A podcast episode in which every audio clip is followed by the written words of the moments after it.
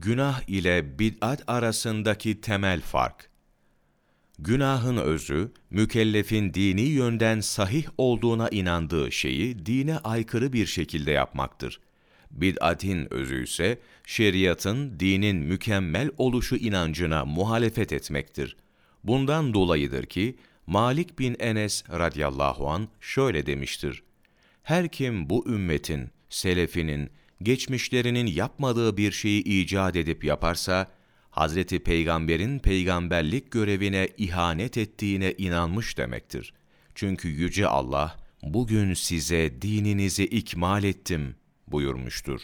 Medine'den, Hz. Peygamber'in mescidinden ihrama girmek isteyen bir adamın, "Bunda ne fitne zarar var, ihrama girilen yere birkaç mil fazla ilave etmekten başka bir şey yapmıyorum" demesi üzerine, Zübeyr bin Bekar rahmetullahi aleyh, Hazreti Peygamber'in sallallahu aleyhi ve sellem eksik yaptığını zannetmenden daha büyük hangi fitne olabilir demiştir. Günahı işleyen kişi, onu işlerken yüce ve Rabbani yönü küçük görmek kastı içerisinde olmamış, din koyucunun küçük veya büyük saydığı bir şeyi işlerken keyfi arzusuna uymayı kastetmiş olabilir. Bu durumda günah, kişinin durumuna göre gerçekleşir. Nitekim bid'atı yapan kişi de din koyucuyla çekişmeye ve dini küçük görmeyi kastetmiyor, dinin gereği gibi davranmayı kastediyor, fakat ilave ettiği ve başkalarına tercih ettiği bir yorumla bunu yapıyor.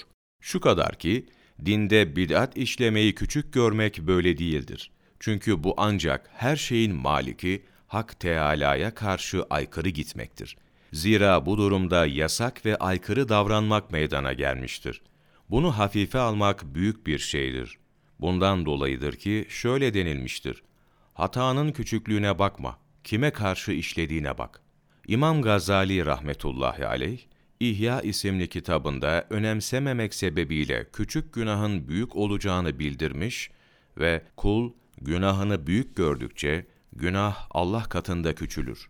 Kul günahını küçük gördükçe de Allah katında büyür" demiştir. İmam Şatıbi, el-İ'tisam, cilt iki, sayfa seksen iki doksan altı, üç Ağustos MEVLANA TAKVİMİ.